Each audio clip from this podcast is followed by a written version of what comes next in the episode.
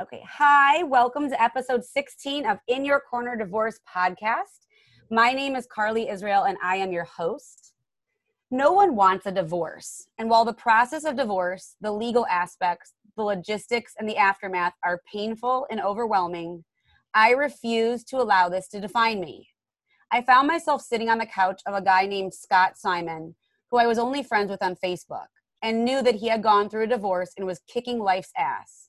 I reached out to him, ended up on his couch, connecting for hours, and a soul sibling relationship unfolded.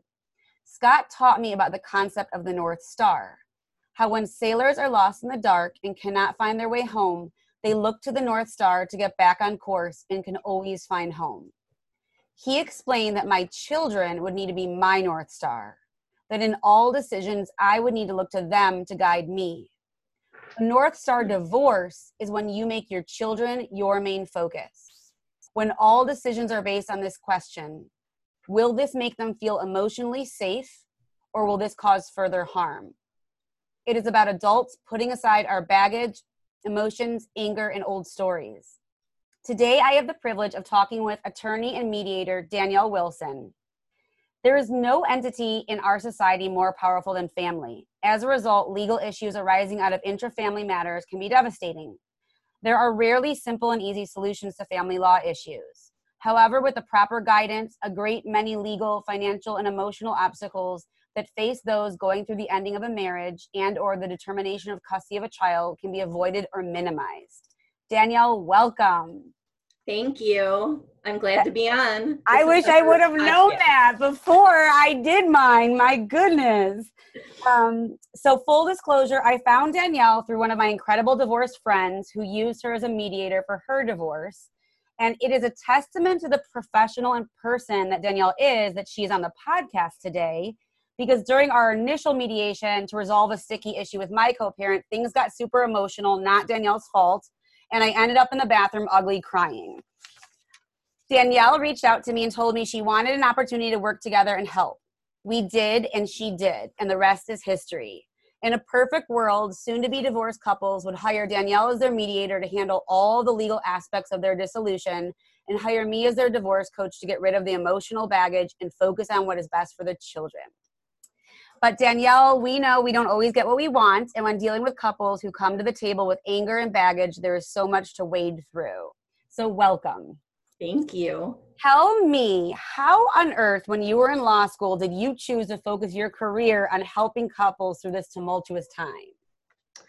Well, that's a good question. I often ask myself that. Um, I bet. Full disclosure, I like to uh, preface all of this by saying that I am happily married. I've been married for going on 16 years. Um, I have two great kids, and a lot of times people ask me, How do you do this? Are you divorced yourself? And I said, No, my husband and I have a great um, emotional and you know business like connection where we can uh, co-parent well and live in a house together and, and just have a great um, parenting and personal relationship. So that's so good to hear. I bet you, I'm going to bother you about that later. I'm going to write it down, but I bet you guys learn a lot from your job about what you don't want to do in your marriage. We sure do. We sure do.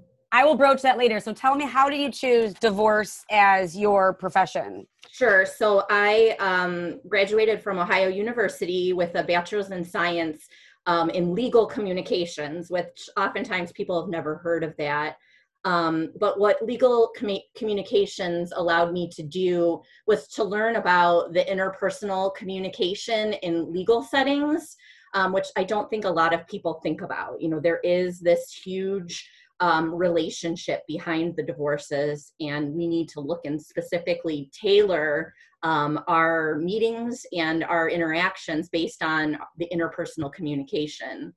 Um, so that led me to. Can you give me an example of what that means, like in regular terms of interpersonal communication? Sure. Um, so sometimes people are at different different levels when we're at a divorce or when we're in a dissolution, and they may be unable to communicate their feelings, whereas their spouse is very vocal and able to communicate um, their feelings. And we have to find a happy medium between the two in order to work together in the business of divorcing. I love that you keep referring to it as the business of divorcing because it is. And It sure people don't is. like to talk about that. Um, my last guest that's going to be posted next week, who's actually, um, she's divorced herself, remarried 20 plus years, loves her second marriage. And she is, one of the many roles she has is to be a marriage officiant. And Okay. she talks about how people forget when they're falling in love that, that you're creating a business together. And it's not sexy to talk about that when you're planning your your vows and picking out centerpieces that this is going to be a business relationship and i think that's one of the faults that a lot of us fall into in marriages when we're like all we're doing is talking about bills and kids and house repair Exactly. I think that it's important to remember when you get married, you're entering into a contract.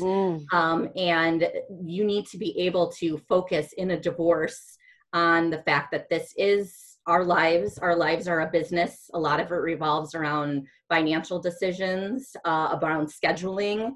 Uh, so we have to keep that in the back of our minds when we're working through the interpersonal communication of a divorce. i'm just thinking ahead i wish couples you know some couples go through religious like premarital counseling i wish couples had to go through like you before they got married to like set up to understand like what's going to be asked of them especially when you're in your 20s and you have no clue what you're doing and it's just i love this person we're the same whatever and we want to get married I think that there are some actual great tools for individuals that are entering into a marriage, they're young or they're older, whatever their age is.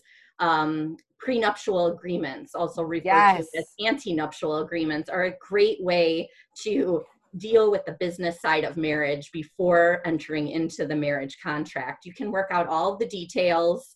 Um, and then if there is a need for uh, division of you know parenting roles or of money you can refer back to that contract which tells you exactly what you're going to do in the event that you have to dissolve the marriage I just wish I don't think I would have been capable of doing that at the time because like everyone else that's out there, even though the 50% of marriages end in divorce, I would be like, that's not me. It's not gonna happen. Why set ourselves up to something that's not gonna happen? Which would have just been shooting myself in the foot anyways.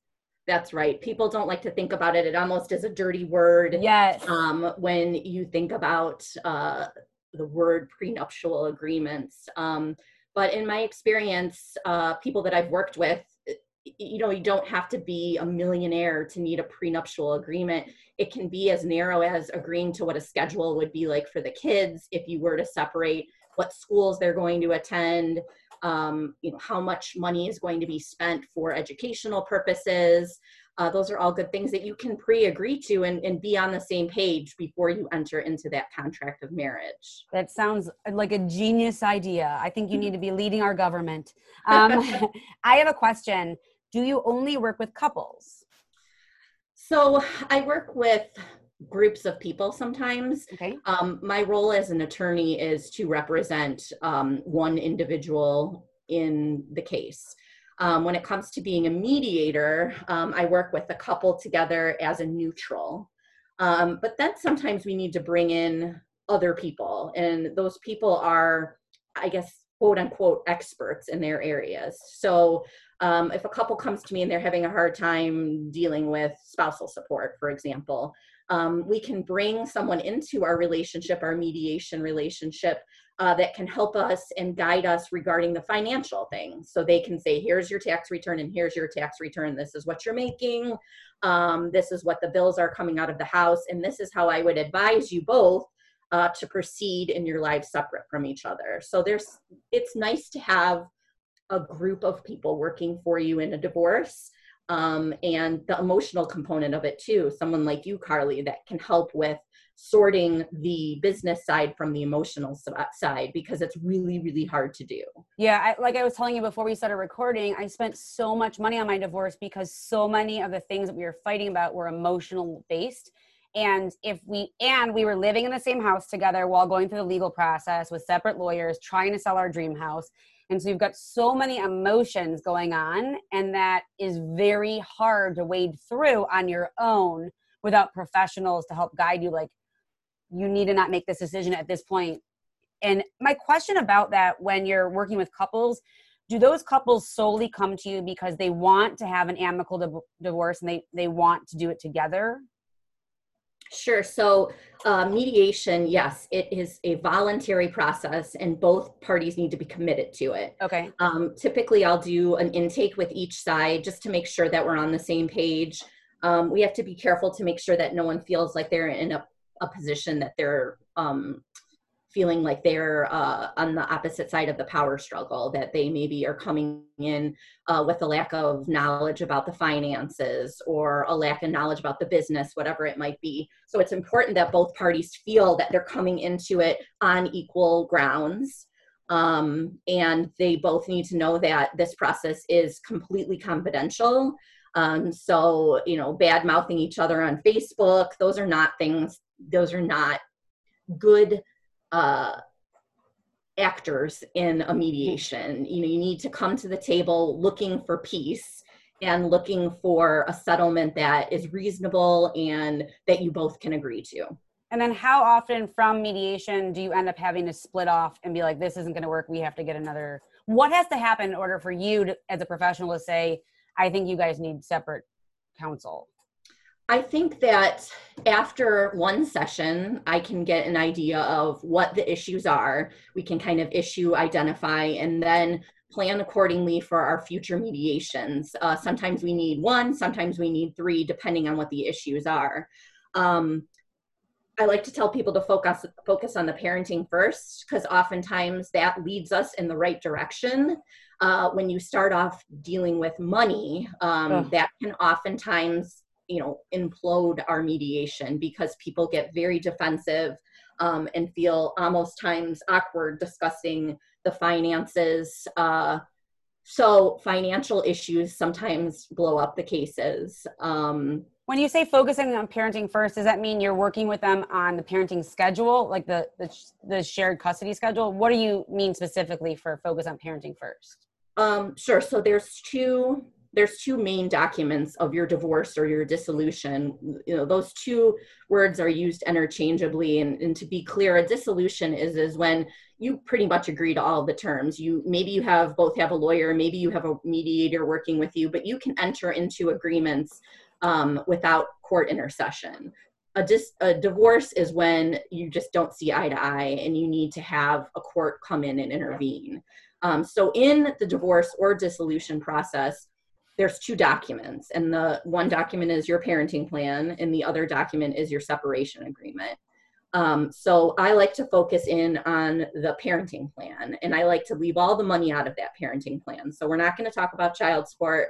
We're not going to talk about who's going to pay for football and who's going to pay for soccer. We're just going to talk about the schedule. We're going to talk about the things that we value in each other um, as parents that we can put into paper and agree that this is how we're going to continue our relationship with our children. can you give me an example of that Um, sure. Well, a lot of times, a big ticket issue is going to be residential parenting. okay Um, that's a, a red flag. People latch onto that for different reasons because of Um, the title of it like the title of it. even if they're in the same city because Exactly, somebody somebody has to be the residential parent someone has to be the residential parent and that normally comes down to what school district is your child going to attend.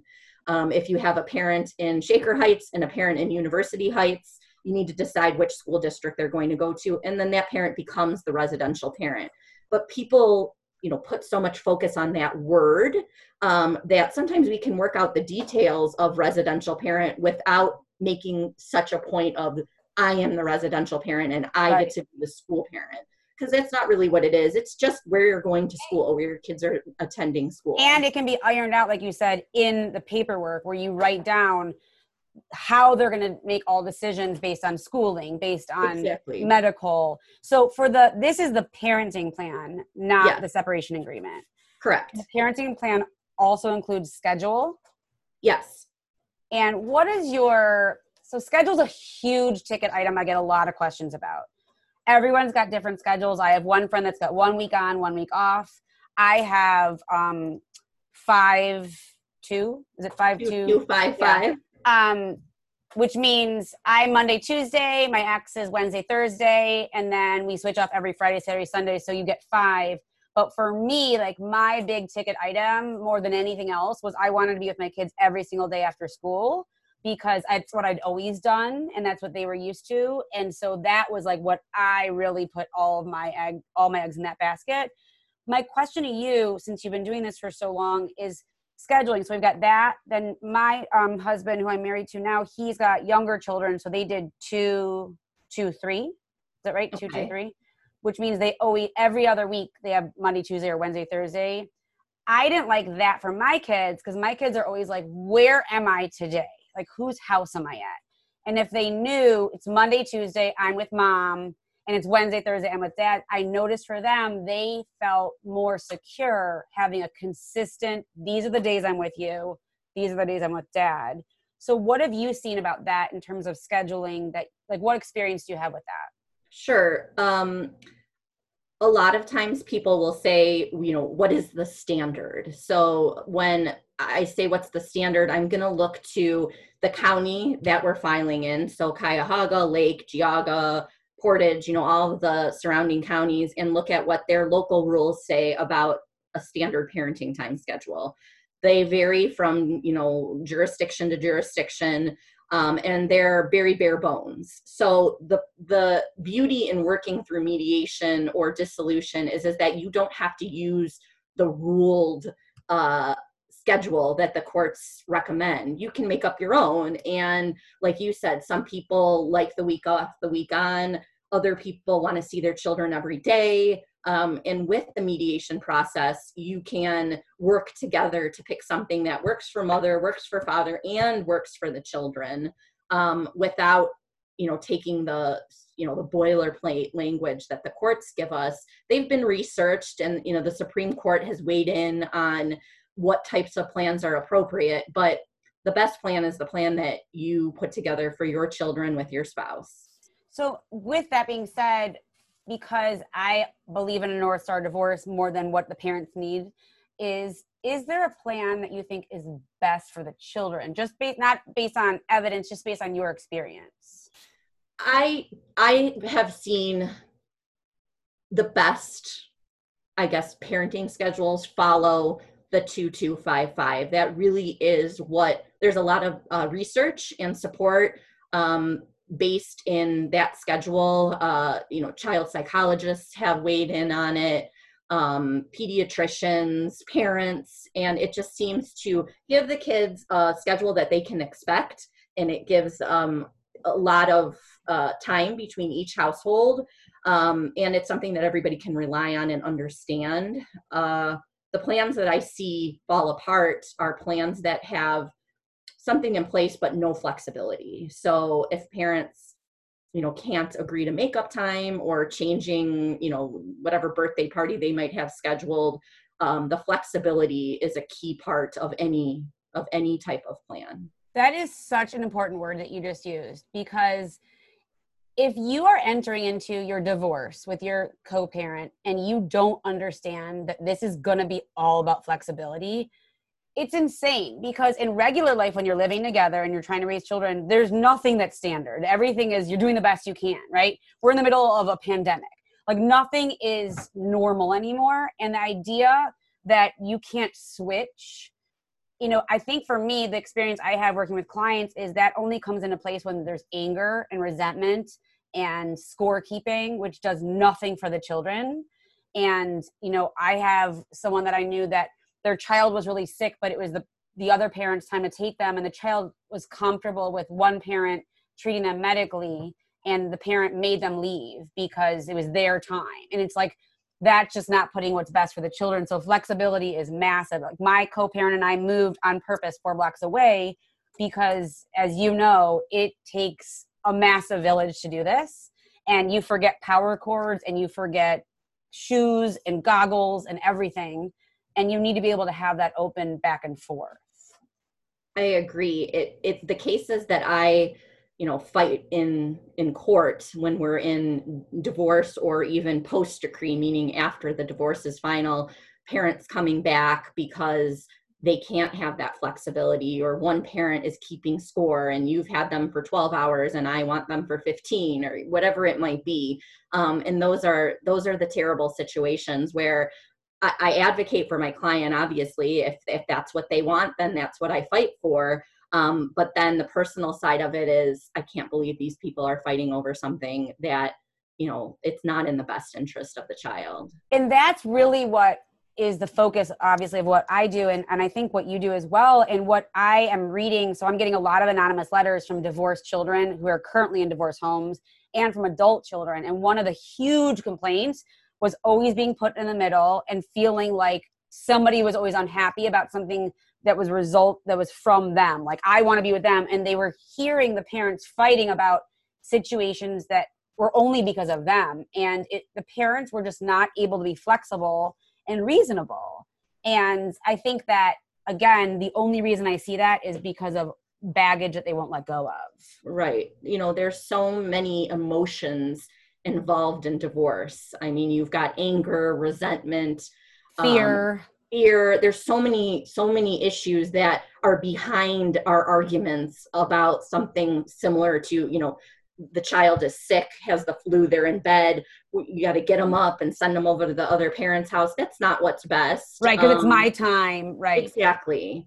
I think that um, what I'm learning along the way. So when I first went through my divorce, I was originally with my children 100% of the time. I worked from home and I was the sole caretaker, and their dad worked a lot. And so, on one hand, it ended up being a really positive thing for their dad and their relationship because we do 50 50 sleepover custody and that means that they get to spend a lot more time with their dad which every child needs but what i kept dealing with in the beginning of my of being a single parent was i would constantly in my mind try to figure out a, a schedule change that i could make so i could see my children more and there isn't one like mm-hmm. that's one of the things that i because I also coach couples who are trying to figure out if they want to get a divorce or not. Mm-hmm. And I talk to them about like the realities. Like even if you have the best possible co-parenting situation, you're going to miss half of the time with your kids. And it's a painful thing for a parent who really loves to be with them. So, you know, I know that this must be a huge issue that you deal with is that scheduling. And once they get to that scheduling, do you normally see that families keep that indefinitely? Normally not. So okay. uh, when I go through mediation, normally the parents are reasonable. They're looking to work together. That's why they're there. They're voluntarily yeah. there. Um, so in those cases, uh, the the the schedule that we put together at our initial mediation is fluid. So they can adjust it um, typically the language that I would put in their final uh, paperwork would be that uh, unless they agree otherwise, this is what it will be. And most of the time, they're going to agree otherwise when something comes up in life. Um, a lot of my cases that are post decree are arguments over we need to modify the schedule, and one parent is just not willing to make the change for one reason or another. Um, a lot of times it comes to blended families when you have new spouses on either side and you know larger families and getting them all on the same schedule yes. Uh, sometimes can be a problem. And a lot of times what what goes on post decree is arguments over blending the families. And it's a lot of work with scheduling but it can be done it is. um, and it's important to do. And piggybacking on to what you said about missing your children that is true. I mean you have to come to terms with the fact that you're going to more than likely lose 50% of the time but you have to think of it as a gain as well. Um, you know it builds a relationship between your children and, and the other parents. Uh, and it also allows the parent who doesn't have the time to explore some new options uh, yes. you know put their energy into something. And then it's important to be you know separate you're a parent always yes, but you're exactly. it's important to have a life outside of that and i think it, it creates a nice balance yes. if parents can co-parent and uh i'm so glad you brought that up because since my divorce i am always creating bucket lists and of things i want to do and and i let my children know about it and since my divorce i've probably done more than 50 things on my bucket list and and while my friend Scott Simon, the one who taught me about the North Star divorce, he said that I have to create a life separately from my children when I'm not with them that I'm excited to go to, even though I miss them. And what I found is my children are inspired by watching their mom, who's not only a mom, do other things. And that actually was a huge blessing for my divorce. It was one of the gifts is that you get to become something other than just a mom or a dad. That's true. I there's a lot of growth and change that comes out of divorces, be it negative or positive. Mm-hmm. Um, but the ones that I see with the children thriving are the ones that people focus in on the positives and make a life for themselves and their children after the divorce that sometimes can even be better because during the marriage a lot of times there's a lot of arguments there's a lot of animosity um, when those are taken out of the picture the children's lives can flourish better because there's not that gray cloud hanging over you know the time that they're spending together with mom and dad under one roof I have a question for you. So, one of my two rules when I work with clients, I have two rules that are non negotiable. One is they are not allowed to ever say anything negative about the other parent in front of the child, including if they hear someone in the other room or someone in their family or friends saying it within earshot of their children. They're supposed to stop that dead in its tracks because the damage that it does to a child to hear that about their parent. But the other, which I actually find is the hardest thing I've ever asked people to do, which seems so simple, is they have to sit next to each other or close to each other at all events.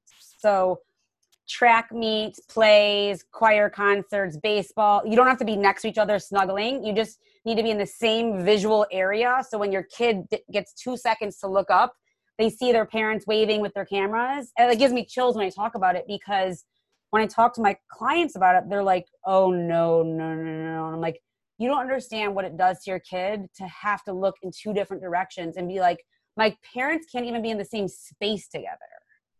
And so my question to you is, do you ever write that in? Uh, we we do write them in in agreements uh, where both parties understand this and are in the same mind frame as as what you're saying. Um, and those are the cases that typically come through my mediation practice. The ones where the parents are willing to put aside their differences to support the children. Um, those are the great cases. Those are the cases that I enjoy working on.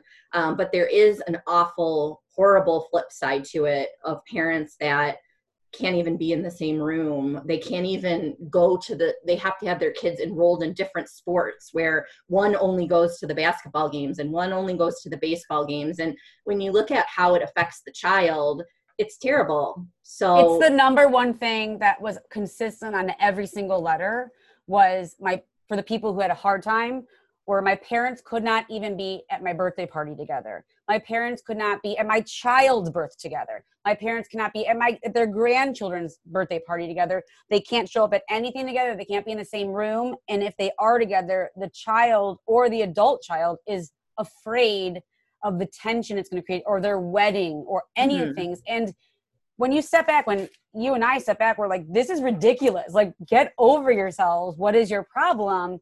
But I don't think that the parents who are going through it understand the effect it's having on their children and right. the damage it's doing. So let me ask you this, because I know that the mediation is definitely the route that I wish everybody would go with you. How much of your work is actually representing a single client in divorce?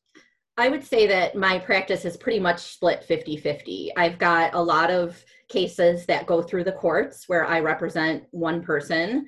Um, and then the other side of my practice is, you know, mediating couples, but it's hard because I wear multiple hats in my profession. And it, I need to be very clear with clients that if you retain me as your mediator, I cannot then be one party's lawyer or the other party's lawyer. I they can't be like, oh, I like Danielle, I want her. Exactly. So it's very important that when one person contacts me in a relationship about mediation, I let them know now that we've had this conversation, I cannot represent you uh, on an individual basis. So I encourage your spouse to reach out to me. Let's talk about if we can do this. And if we can, great. Then we're going to mediate together. Um, but there cannot be any kind of gray area. I'm either your mediator or your lawyer. Um, there are some instances where uh, couples choose to mediate but also have lawyers involved. So there's a mediator and a lawyer on each side. Um, and that can kind of help in relationships where one party feels uh, you know that they have less of an advantage when you're talking about finances or less of an advantage when you're talking about business to have a lawyer on your side that can review things and give you positive feedback and the confidence to know that yes, this is the right decision for you, but keep it amicable. So, you know, the lawyers aren't fighting over uh, silly details for you. They're just trying to explain to you this is right because this is the decision that you've made. So, in that sense, as a mediator, you're almost like a judge, really, but that's just not in, in the actual court system. Like you're, because they each have a lawyer on each side and then there's a mediator. Yes. So in a mediator role, people will often say, "Well, what are you going to do for me? Like what is your your job?" So my job can be whatever my clients want it to be.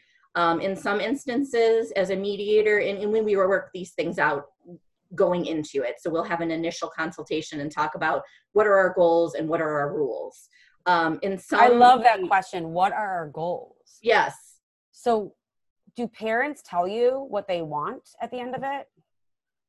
The goal is to make a list of our top five parenting issues and then our okay. top five separation issues, and then see how quickly we can whittle through those to see if both parents have their number one on the list of one to five as the same thing, which it might be um, who's going to pay for college? Uh, someone might put that on the top of their list and then the other parent they have you know financial concerns or the children are you know looking to go to some very expensive private school. Um, and if we're both on the same page that we both are worried about this then we put that top on our list. And then um, that's an um, issue you help them mediate through. Exactly and in that in one situation they may say to me we want to both air our sides of what we think should happen and we want you to listen to that and then help us to make a decision together. The flip side of that may be we're going to each tell you how we feel about this but we want you to tell us what the court would say. Yeah. And i can do that because i have the experience in the courts to know obviously every judge is different every magistrate is different but to know the law behind what are what are the courts going to hold you to? And the answer to something like that is simple. The courts aren't going to force uh, payment for college. Yeah. If, if you want to agree to that great but the court is not going to force that upon anybody. The um, court's so, not going to force a parent to spend a certain amount of money on a bar mitzvah. Exactly. They're going to like say, if that's your craziness that you want to agree to then you agree to that but we have right. nothing but some people need me to actually say a, I know. a court does not care about I, your bar mitzvah I know, I know or whatever it might be. that. That's where you come in where it's so valuable because you know some people in the co-parenting situation one of them is motivated by money. And so right. when you explain to them this is how much it's going to cost in court and then this is what's going to most likely happen because of my experience with the law then they're like oh i don't want to take that risk Exactly. You know? So will you tell me what do you think are the big issues you see people, the big ticket issues? Um so the big ticket issues are going to be every divorce is there's money. Money is always a problem. Um, either there's too much of it, there's not enough of it. Uh, one party is you know primarily out in the working world the other parent is home providing care for the children there's just always a question of money. And, and like I said, the best way to handle it, especially when you have children, is to deal with the scheduling and the parenting time first. See what you work out, see what that schedule is going to look like. Um, and then based off of that, we can see what the child support should be. The laws have changed recently um, when looking at spouse or child support, and we're looking at uh, how much time each parent is spending with the children as opposed to just looking at their income. We're actually looking, okay. is it 50 50 or is it 40 60? Um, and then the courts award the support based on your parenting plan, which makes sense. Um, so the money's always at the top. Um, I'm sorry, before we here. get to your issues, this this the shared parenting plan we do the schedule all that big what else is in there before you get to the money? Um, so we also talk about transportation. So okay. who's going to drive the, the doctors. yeah. Okay. Um, we talk about assumption of responsibility which is a big ticket that i don't believe a lot of people think about meaning if your day is day one of the 2255 does that mean that when the when the children, I guess, used to go to school. Yeah. Uh, if someone gets sick, what parent Who stays home? That's a big one. Home? That's a big that's one. A big, that's a big question. Yeah. Um, what else goes into our parenting plan? How we're going to agree on activities. Um, you know, if one of your children is, you know, into competitive dance, uh, how are we going to structure our schedule around, you know, an every night couple hour dance practice routine? Um, so those are the things that go into the parenting plan only about raising your children. That's what it has nothing to do with money. It's just about how are we going to handle all the things that go, go with having children. Exactly. Okay. And then what about the separation agreement? So the separation agreement is all the finances. So okay, that's where you get about, the money.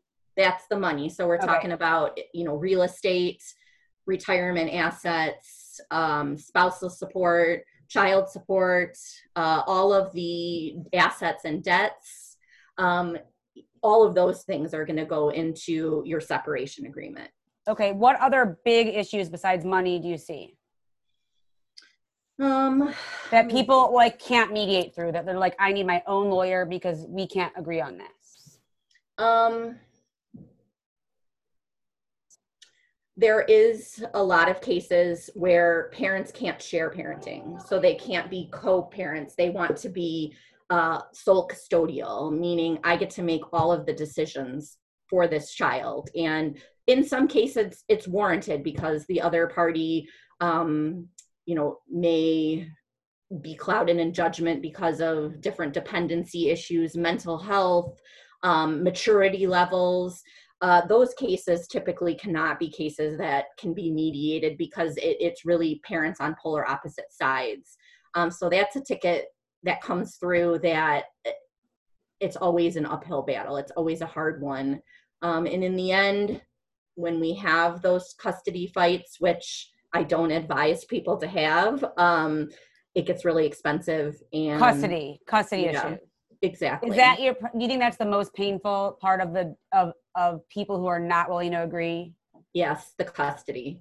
And then let's talk about that. Does that mean that's when you get a guardian ad litem involved? Yeah, so the guardian ad litem is uh, the best option for parties that are really having a hard time, that they've come to the court to say, we can't work this out. Um, the guardian ad litem would be appointed by the court or by motion from either side to say, we need you to step in here and help us decide what's in the best interest of our child or our children. And then the guardian ad litem has the job of looking through all of the records, looking through the school records, the medical records, the parents' employment, grandparents' involvement, uh, all of those things that have an impact on the children. And then in the end, uh, if it comes down to a trial or an evidentiary hearing, that guardian ad litem is going to write a written report that is going to be filed in your case that says, This is what I recommend in this case. And that's what you end up with. I actually think it's probably the worst thing you could do to your children because, and obviously, this is separating from like abusive situations where you have to do that. Like, I'm not talking about that. Of course, any parent needs to do what they need to do if there's a, an abusive situation or an unsafe situation for your children. But when it's about just the anger and the scorekeeping, my biggest fear and my deal breaker that I was never willing to go to was I never wanted my children involved in the court process and the legal process. I never wanted them in front of an expert of any sort. I wanted them to have absolutely nothing to do with it. And I was willing to lose everything for that because I didn't want them. I have a friend who's the parents literally cannot communicate at all. They're now they can't email, call, text at all, no communication and they can't even drop their children off to each other. They have to drop their children off in a parking lot. The guardian ad litem has to meet them in the parking lot. Then the kids go from that car to the parent's car. The other because they can't even be in the same like connect. They can't even be six feet apart from each other. It's, and that is, you know, that is common. And those that's are the so sad. where they need someone like you, or yeah. they need their own separate uh, mental health professionals it really is. work through those emotional issues. Because i mean i have it all the time. They got to meet in the police station parking lot to exchange the kids. What, what do you think those children what feel? do you think that does for those children right when it's they see this my parents can't even drop me off at the other person's house it's not fair to the kids but a lot of parents do it and i hope that we can get through to them to let them know this is not the best way to handle it um, you really got to look at what's best for your children. Yes. What I want to say, and I want your uh, your professional opinion about this, is I truly believe that you can have a North Star divorce if only one parent wants it. And that doesn't mean it's going to be yummy all the time, but that means, let's say, the one parent that you're all behaving like this, it's horrible. And then one of the parents hears us talking and is like, I can't keep doing this to my children. This is horrible. And they make the decision to take the high road and they make the decision to show up at the birthday party, even though it's gonna be uncomfortable. And they make the decision, I'm just gonna bring you to bring the kids to your house. And they start having the kids make cards for dad or mom on Mother's Day and Father's Day and doing those extra little things. Do you think it's possible for I personally think it's possible in my experience, but do you think it's possible legally what you're seeing to go from this horrible mess to I'm going to change the way I'm doing this? I think with the proper um, intercessions by uh, mental health professionals, you know, spiritual guidance, whatever it might be, parents can move from a terrible place to a place that is more uplifting and positive for their children. Um, typically, when one parent decides to do that, the other parent follows suit. Um, yes. especially in cases where we're in front of the court and everybody's watching you. You're under a microscope, and if you take the higher road and you make that birthday card with your five year old for father or mother, uh, that looks great and you're doing something wonderful. And then if that person takes it and tears it up, the court it's not your business. and it, and it looks horrible. exactly. So and yeah, it's always it's like Michelle Obama always knew what she was talking about. Uh, it's all about taking the high road. I, I said to my coach at the time, I was like, "There's no traffic up here where I am. There is no traffic because all there is is a high road, and there's not yeah. a lot of people up here. But it's about showing up and growing up and letting it go because my kids are the ones who suffer if I don't. You're completely right. It's not comfortable. I mean, what I want people to know is like this is about being like a Grammy award winning actor so your kids don't have to suffer. And one of the things that I make my clients do when we're doing coaching, and one of my clients just did this and it was so awesome, is I make them write a letter, almost like the ghosts of Christmas past, mm-hmm. from their children as if their children were adults telling them what it was like to grow up in this horrible divorce if they don't change anything. And when they have to like really hear like their children's voice of like what it was like. I mean, when I told my grandmother I was getting a divorce who'd gone through the Holocaust, she said that the worst part of her entire life was not the Holocaust. It was being an adult child of divorce with her two parents who would make her feel horrible if she was sitting at a holiday dinner and they knew she was going to leave for dessert for the other parent's house and they made an adult feel horrible mm-hmm. and it's just not fair it's amazing how much power you have in these cases to make things great for your children or to yeah. make things really terrible and, and it's a huge burden on the parents uh, but it is an important burden to take on and make sure that your children are served best by whatever it is that you and your spouse can agree to even if it means you know putting on a smiling face and going to that uh, track meet where you can't stand the other party but you're doing it for your kids. Yes. So you've got your issues. So we we take care of the scheduling. We take care of the assumption of responsibility. We're dealing with the money child support spousal all of that and then what are the other big ticket items? Um, a lot of, you know, incidentals. So we're talking about who's going to carry the health insurance, who is going to get what car. Uh, right. If you've got children that are driving, who's going to pay for the insurance? so it's a lot about money. A lot about money still, but we're talking about, you know, our everyday expenses and you don't our children get to be expensive. You know yes. they're expensive when they're little they're expensive when they grow up.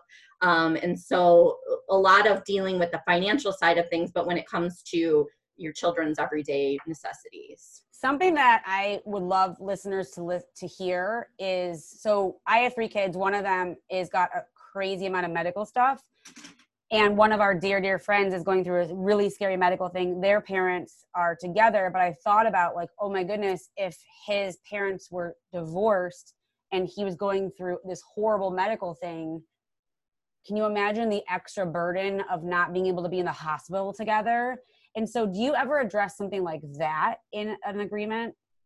Um, yes. So part of every, you know, basic shared parenting plan is going to have rules surrounding illness, be it an emergency illness or an ongoing illness. Um, that requires in in the ideal parenting plan both parents to be involved um, both both parents to make decisions jointly on what happens with that child's treatment if possible if it's an emergency obviously right right and if we get into a, a spot where they're not seeing eye to eye it's important to craft language in your parenting plan to deal with what happens if we don't agree that you know joey should be on adhd medicine right. which is a big thing. It's a big thing that comes up. Um, and so the best case scenario at least in my experience is to uh, meet with maybe a parenting coordinator or meet with the pediatrician. And you know the pediatrician is the person that you've gone to for your children's health uh, and you know defer to that person's recommendation it's easier said than done because if one parent doesn't agree with the pediatrician then they want to get a second opinion and you know it can turn into this snowball effect of then going back into court and fighting over everything all over again. So that was actually the one of the only good things I did when I was doing our our agreement that we put in our agreement if we can't decide on a medical issue, our pediatrician who we both trust is going to be the deal breaker. That's great. And it did not include a second opinion. It included just him. And we both trust him with our children's lives. And poor guys had to hear a lot from us during the pandemic because who planned during their divorce how are you going to deal with a pandemic and no school no camp exposure circles i mean i don't know if you're getting a lot of calls but i can tell you that the divorce circle and blended families is massive. It's true. Uh, i've seen a major increase in cases regarding what are we supposed to do? Yes. uh, and you know which parent is going to be the parent that can you know assist these children with their online learning? And do i keep them uh you know in quarantine if the other parent is say a doctor or a nurse you know how are we handling right. And uh it's been a challenge and the courts heard a lot of cases very recently about these issues. Most jurisdictions do have guidance for how to handle your parenting plan and most of the jurisdictions say stick with whatever plan it is that you have and each parent should have you know the time that is allotted for them. Uh, but it, it gets to be sticky when you're talking about you know specific situations of children that have you know any type of illness uh, again parents that are first responders uh, parents that can't take off work uh, to be with the children. Those are all you know issues that need to be worked through that we could have never anticipated when we put on earth plans years ago. But if you don't have that flexible co-parenting relationship for example my ex his partner got covid and mm-hmm. because we get along he's like, I need to take care of her. And I'm like, Of course mm-hmm. you do. So I had our children for like three straight weeks, which actually was lovely for us. But like, if the situation wasn't what we'd set it up to be, it could have been a nightmare because it's definitely been a nightmare. Who can even think about how to deal with this? I mean, and the poor doctors who have to deal with real medical stuff are having to hear all of our divorce problems. Like, what do I do when my ex's girlfriend's sister comes to town? You know what I mean? It's a lot it is a lot and that's why it's really important to have the flexibility in your agreements when yeah. you sit down and finalize everything and to have people um, that you can count on if those issues do come up so yes. A mediator that you either appoint you appoint them through your final documents to say we're going to work with either this person or we are going to work with a mediator before we take anything to court we're going to work with a parenting coordinator a parenting planner you know there's so many different options um, and on top of that, we're each going to get our own counseling so that way we can learn to effectively, you know, co-parent and communicate. Right. Um, those are, you know, those are very important things that need to be considered because you never know what's going to happen. No, you don't. I have a few more questions. You are so valuable. I love it. Um, what do you think the like if you could create a perfect mediation and the people actually trusted and were like Danielle, you just tell us what to do and we'll sign on the dotted line. What are the like two or three must haves in place so the kids have the best chance of a happy life? Sure. So I would say we've talked a lot about schedule. Schedule is Mm. really important, and it's a hard one because it needs to be fluid and flexible. Um, so number one, I like to have everybody get their calendars and like let's look at you know the past six months and sort of base our our temporary future on what we've been doing and how can we continue to do that living in separate households. So that is going to set you up for success if you can put together a schedule that uh, you can all count on and that can be flexible. Um, decision making that's another huge part is to decide if we don't agree what are we going to do? And How about when we don't agree? Exactly. It's not going to be it. Even the best people on earth are going to disagree about things, like when we don't agree. that's that is true. And when you don't agree what are you going to do? And i would say you know you're going to go to a neutral party instead of going to the court who they have laws in place and they have they have rules and they're just going to follow that and that's what they're going to tell you to do. And a lot of times it doesn't grant you any relief. So you need to be able to have someone else that you can count on a neutral party someone that's looking out for your kids best interests to help through those situations. So, one of the things I would like the listeners to know who are divorced or are about to get divorced um, that I've learned along the way that I needed to use my voice about, and that I kind of had to teach my co parent was I cannot get any emotionally based emails or text messages or calls during my work time Mhm. because it's so overwhelming for me if we're about obviously not an emergency like medical but like i can't have you approach me my ex approach me with like a, a co-parenting issue while i'm at work like i Right.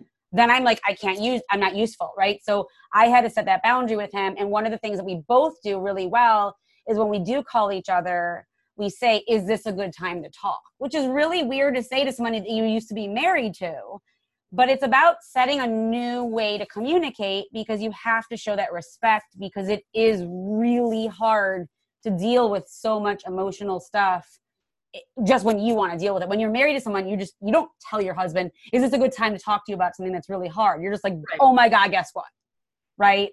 And so we need to talk about that you have to think of it as a business relationship yes. right? I mean it all goes back to what we were talking about at the beginning that you got to put the emotions aside and treat you know your ex-spouse or your co-parent similar to the way you would teach you know treat a colleague. Is it now a good time to talk? Uh, we've got some wonderful applications that we can use now um, to co-parent together. Um, there's an app called OurFamilyWizard. There's yeah is that the one that like gets you in trouble if your tone is bad yeah they have a tone meter Yeah, so, I you said to one of my coaches, to one of my coaching clients, I said, go download Grammarly on your mm-hmm. talk, write what you're going to say in Grammarly, and then it's going to give you an emoji, and the emoji is going to either be like business or sad or happy. Write a couple of extra words in there to make it sound happy because someone's looking at that, and then you copy and paste it into there. I mean, we all we all need a tone thing. All of us you need to check you know you need to check your attitude and your tone before you send those you know snarky emails because they're really not useful. And that's what those apps do is they stop you from you know bringing in issues. You're just going to talk about you know what time is practice tonight and Right. you know joe have his shoes or whatever it might be. Um, and, and those are really helpful. There's a lot of great new um, and great technology pieces that we can use to co-parent. What other ones do you love? Um, I like also like the fact that we can now use a lot of um, Zoom meetings for Yeah. for for mediation, for uh, getting any type of mental health help, for getting child psychologist input. It's so much easier now with everybody relying on you know the technology that we can get people involved quicker and more efficiently uh, using this technology. And and I think it's great for most court purposes um, that we're not uh, going into the courthouse, sitting in the benches outside, waiting and waiting. It's so uncomfortable. Um, most cases that I've been working with now, we're on Zoom and we have Zoom rooms, and you know, you might put the clients in a room and the lawyers talk with the court, um, but it's much more efficient and uh, it makes things run smoother. And I think that like no matter how hard you're working on being a good co-parent, it's uncomfortable being in the room with someone that you're trying to separate from. and talking about really uncomfortable issues. And I think that like this is one of the blessings of the pandemic is we get to do it from our computer. Exactly. And you know, in the comfort of your home and quickly. And it also helps, you know, with the fees. I mean, you've got legal fees as a mediator, you know, you have fees that are similar to legal fees and everybody's trying to save money and they right. don't want to spend all of their money on you sitting in the hallway chatting with your attorney friend while they're waiting on you know their custody case. Right. So, uh, it, it really helps to streamline things and make people more comfortable and confident with the process. Um, i have one last question. You've been so helpful.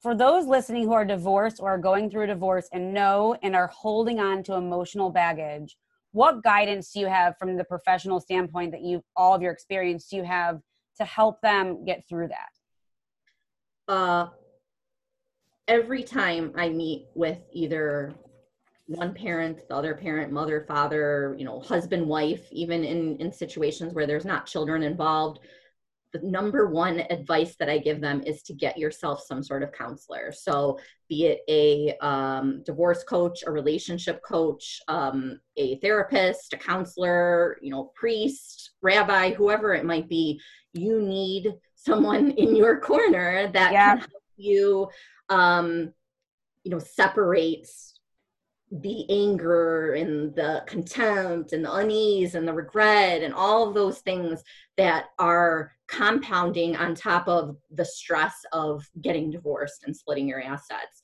you need number one someone that you can go to to talk about those things and it can't be me it can't be your lawyer because i'm looking at it from the business side of things. Right. I'm trying to do what we need to do to get you through the court process. Um, I am a counselor, but I'm not your emotional counselor. I'm your legal counsel. You need counsel for your emotions. So helpful. So, with all that juicy goodness you just shared, tell me what you walk away with in your own marriage so you don't end up needing someone like you. What have you learned to apply to your current awesome relationship, which I'm sure, sure, has ups and downs. What have you learned that you're like, I need to very like to be way better at this? Mm-hmm. I think communication. It all boils down to being a good communicator and being clear with the way that you feel. Uh, I have a tendency to I know this is surprising since I'm a divorce lawyer, but to, you know, sometimes bottle up those emotions and not be vocal about it. And that just leads to arguments. If you can, you know, be upfront about the way you're feeling, normally you can nip things in the bud and get to them before it becomes a, a, marital issue that you need to have marital counseling for and then potentially end up in some sort of separation. So you know being vocal about what your concerns are and being flexible i mean it's it's hard to be a parent um, and there's a lot of pressure on both sides but giving that flexibility which if you end up in a divorce you also need um, the flexibility and the communication that is so awesome i'm so danielle i am so grateful for your persistence and your work ethic i hope that we can have the opportunity to help couples and families rewrite the story of divorce i hope that you can get to a place where you have more mediations and less divorce court because I don't see how it benefits the children at all. Um, and for any who want to connect with Danielle, please email her. Is it okay if I share your email or should I just put it at D yeah, D Wilson Law at gmail.com. She is very responsive and awesome. And for any listeners out there who want help with divorce coaching, please contact me at in your corner coach at gmail. I will also include these in the episode notes. Remember, we get to write the next chapter for our kids, for ourselves, and for the world around us. Thank you, Danielle. Thanks so much, Carly. It was great talking with you.